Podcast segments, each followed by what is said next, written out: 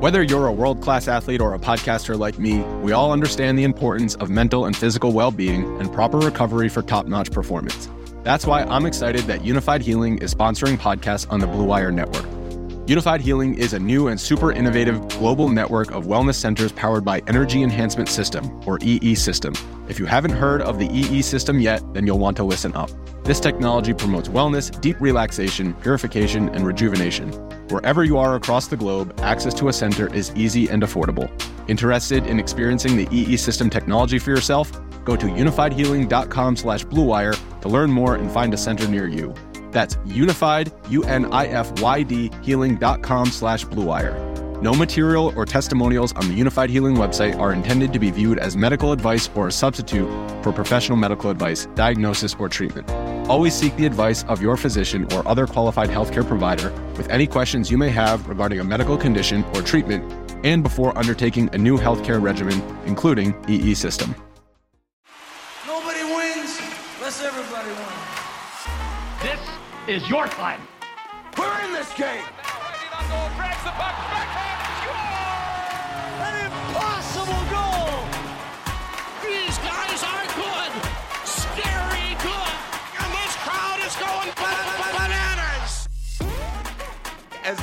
Hockey, let's do that hockey. Hello, everyone. Welcome back to Line Change, the NHL betting podcast from the Action Network. My name is Michael Leboff. Joining me, as always, is my friend, colleague, and NHL betting expert, Nick Martin.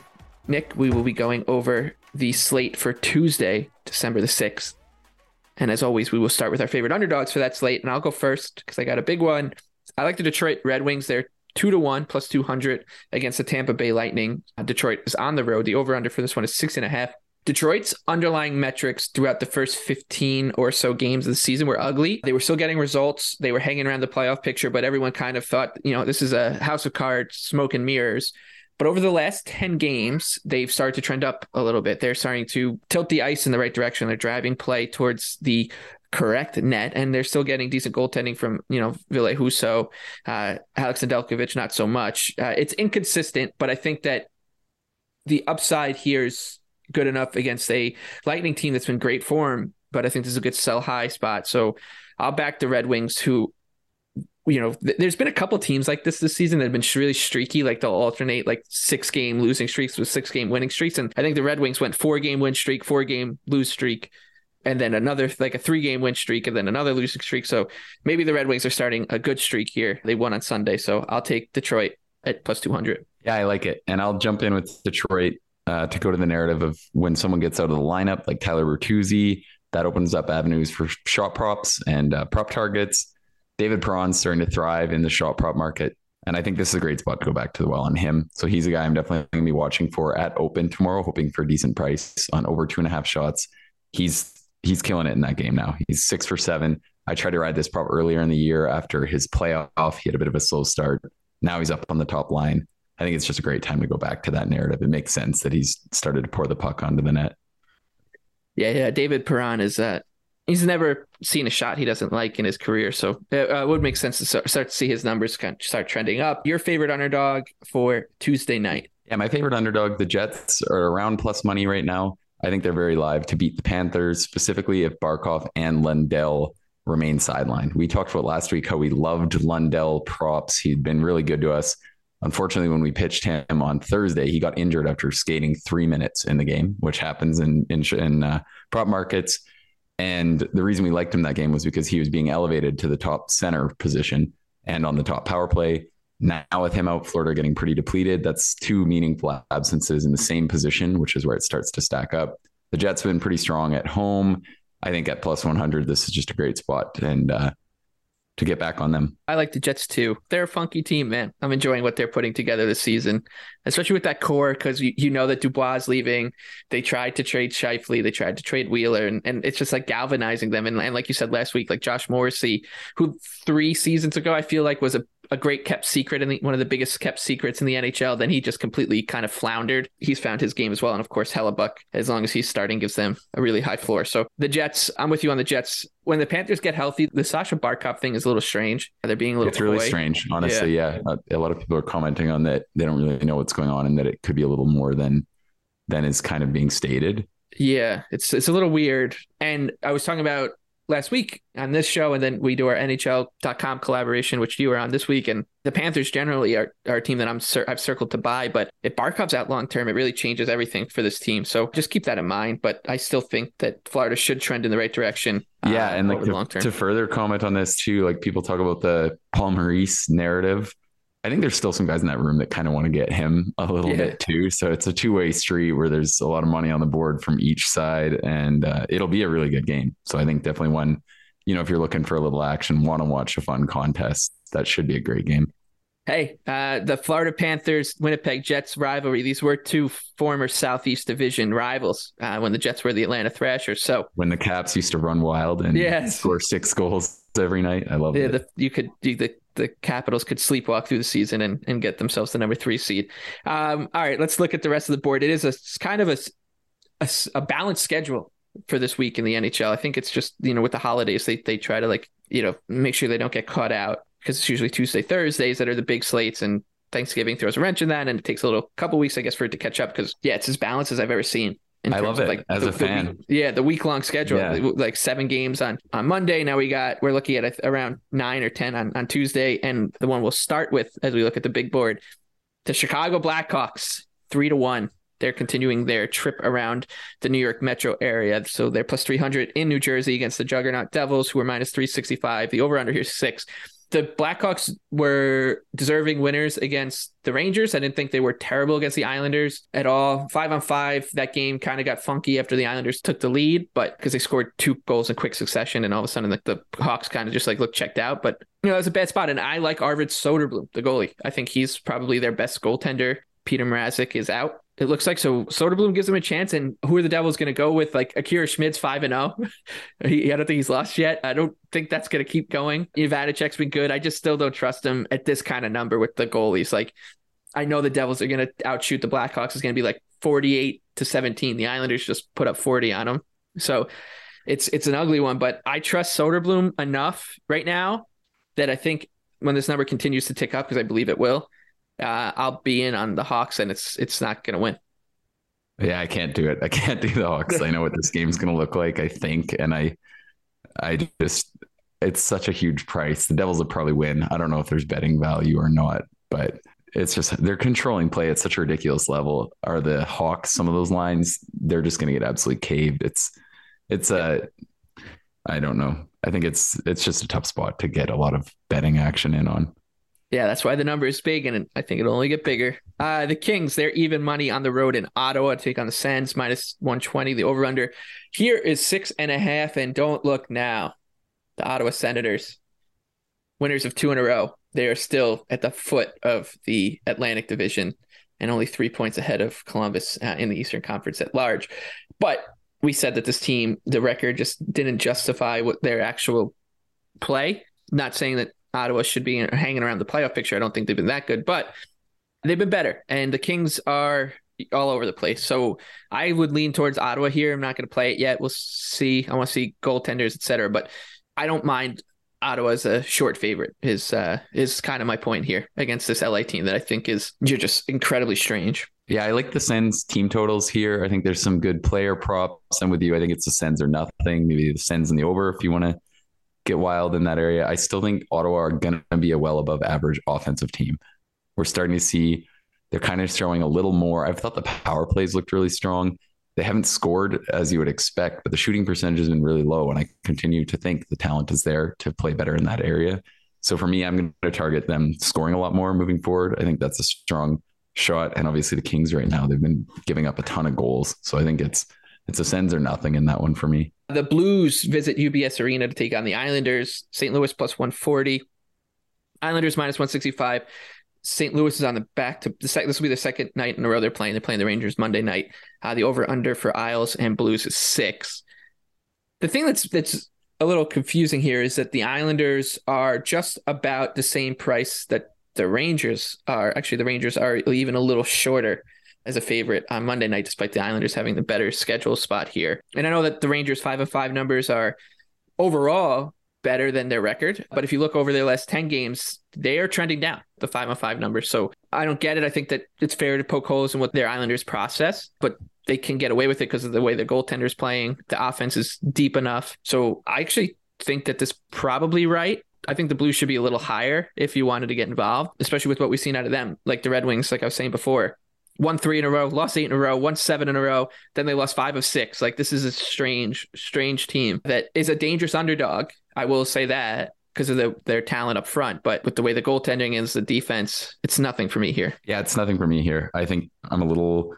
I'm pretty low on the Blues. Like the flaws that I'm happy. One of the takes that's been great to us we made on the Fantasy on Ice podcast a couple weeks ago and have been writing it was that the Blues are bound to start playing more high scoring hockey because early on it was the exact reverse. Their score lines didn't match their personnel at all. They're at stacked up front with potent scores. They have a horrible defensive core with bad goaltending.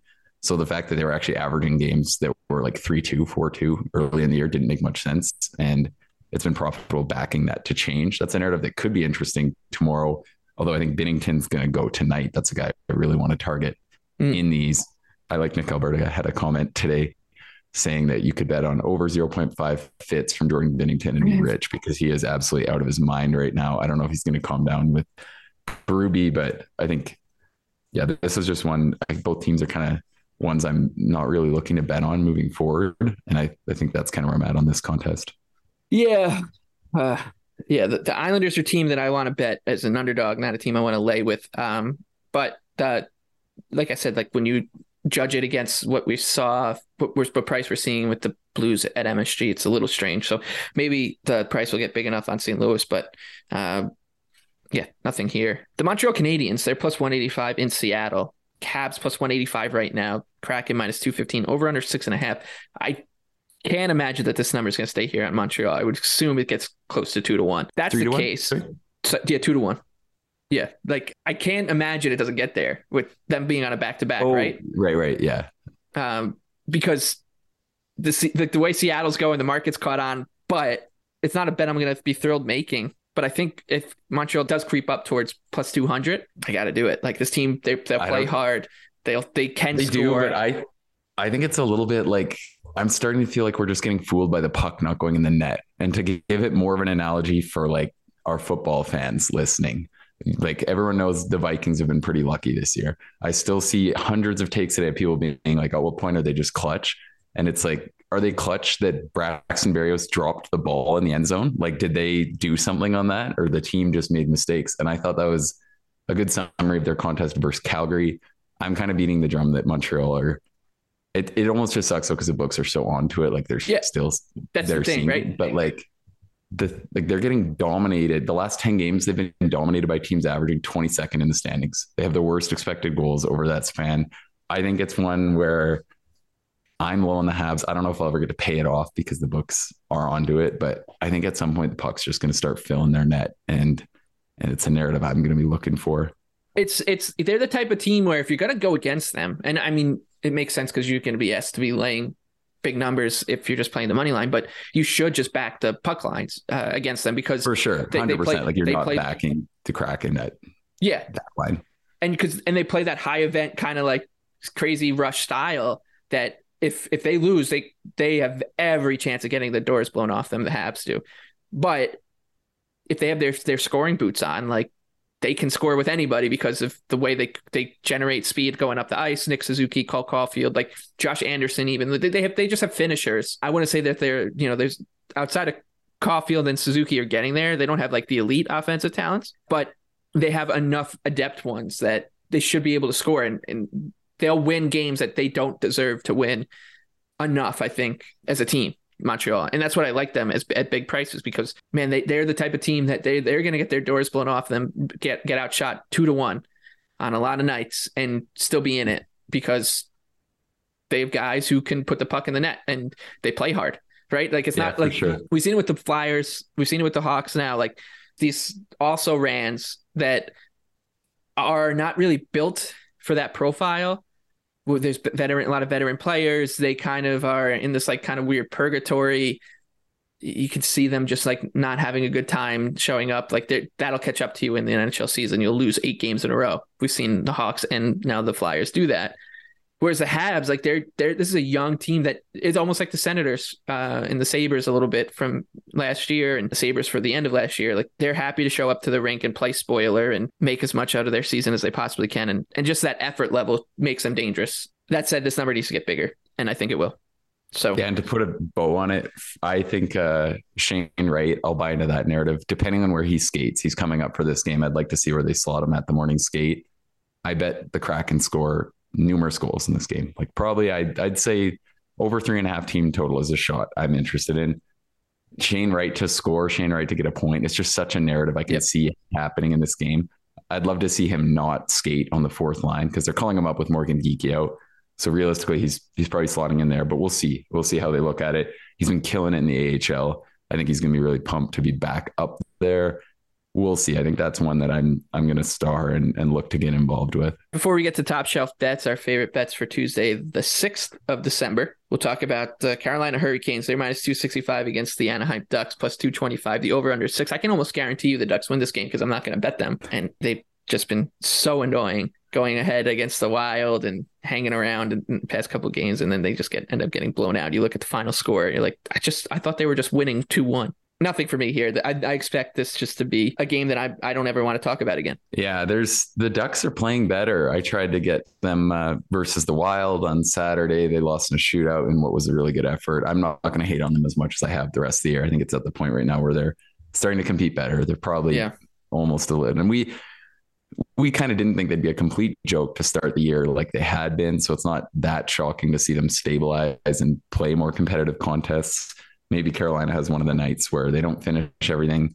But yeah, I don't think I can get involved with the Ducks either. It's just and Carolina, they've stabilized. They've won four straight. They kind of pissed us off there. We just missed kind of the breakthrough on a couple picks in those overtime losses, which I thought were really good picks. And it hasn't been surprising that they've turned it around and, and started to win games. All right. With that, we'll move to top shelf bets, our favorite bets for Tuesday, December 6th. Top shelf where The Columbus Blue Jackets and Pittsburgh Penguins. Blue Jackets plus 235, Penguins minus 280. The over under here, six and a half. And you have and play on the total. Yeah, I like the over. It's playing Blue Jackets overs is such a square look and it's missed for a couple in a row, but this is such a good spot. And I love backing the over with Laine back in the mix because he is, if there's one guy who moves the needle in the right direction for overs, it's Laine. He's horrible defensively. Like he's what a lot of people, you know, I think some of these other guys are, where he is truly awful in his own zone, but he's such a good finisher that it really does make a difference. Columbus are showing some pretty strong signs of life offensively but I don't see them shutting down this Pittsburgh side. I think something like five three Pens is just so realistic, and the Blue Jackets have been so good to the over six and a half the last year and a bit, and I think it's a good time to get back involved with that narrative. And before I finish, I think the next night I'll be watching for the exact same thing with the Sabres in the over. I've been loving where Buffalo's out at offensively. So in a small, smaller slate, we'll talk about a Wednesday game, and that I think it will be another good look Wednesday. Uh, my favorite bet is uh, Toronto. They're minus 115 in Dallas against the Stars, minus 105. Dallas is the over under six and a half. Uh, a lot of talk about Jason Robertson in this one. He's on fire. And Mitch Marner, they both have these crazy streaks going into it.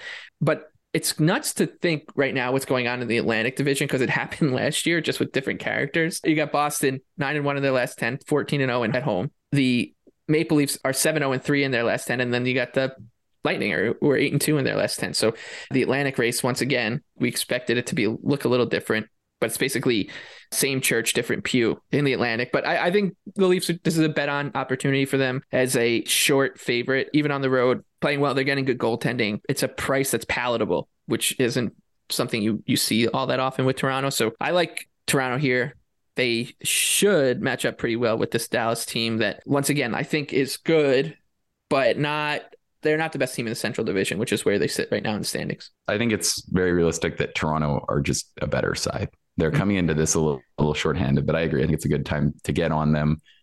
I don't think I'm just being pro Leafs here. They have two lines that significantly move the needle. They don't have the Hintz Robertson Pavelski line, but I would still rather take two that are as potent as theirs. I think they're just a deeper, more talented side. They played a really good contest in Tampa. I hated that I articled that game, bet on Tampa Bay it was the first time that they'd played in Tampa Bay since game six of last year, which was a horrible loss for me. I had articled them in that as well and had to listen to the plethora of people explain to me that the Leafs don't win the, in round one of the playoffs. They don't. Um, they do not. They don't. They also run horribly, but anyways, it was the same kind of thing. I thought they deserved better, and and uh, yeah, I like the way they match up versus Dallas. I still think they're a side that I value more so. Yeah, when when when you're playing against Dallas and you have a, a team that can kind of just wash that top line, right? Like that's what you're looking for. So uh, it's a good spot Yeah, for and it's it's been funky for Dallas to try to evaluate because they're they're getting by with these insane comebacks, which Yeah. is great. Like the fact that they can do that, tilt the ice for 10 minutes and win a game they probably didn't deserve. With that said, we've historically team, seen teams that do that a ton. Those aren't good ones to bet on because eventually it's more sustainable that you're not going to pull that off, that you're not going to get into that wild run and play where you just dominate for 10 minutes and score three times than a team that just, you know, is good throughout putting together 60 minutes. I'd rather get involved with a team like that. So it is a little hard to handicap the stars right now, but I do think that, you know, big picture, I, I still think there's a more complete roster with the Leafs. All right, uh, that'll do it for this episode of Line Change. We like the over in Columbus and Pittsburgh, and the Maple Leafs on the money line as our best bets. Our underdogs, Winnipeg Jets against the Florida Panthers, and the Detroit Red Wings as a plus 200 pooch against the red hot Tampa Bay Lightning. Uh, for Nick Martin, I'm Michael Leboff. We will see you again on Wednesday night, Thursday morning, as we preview that slate.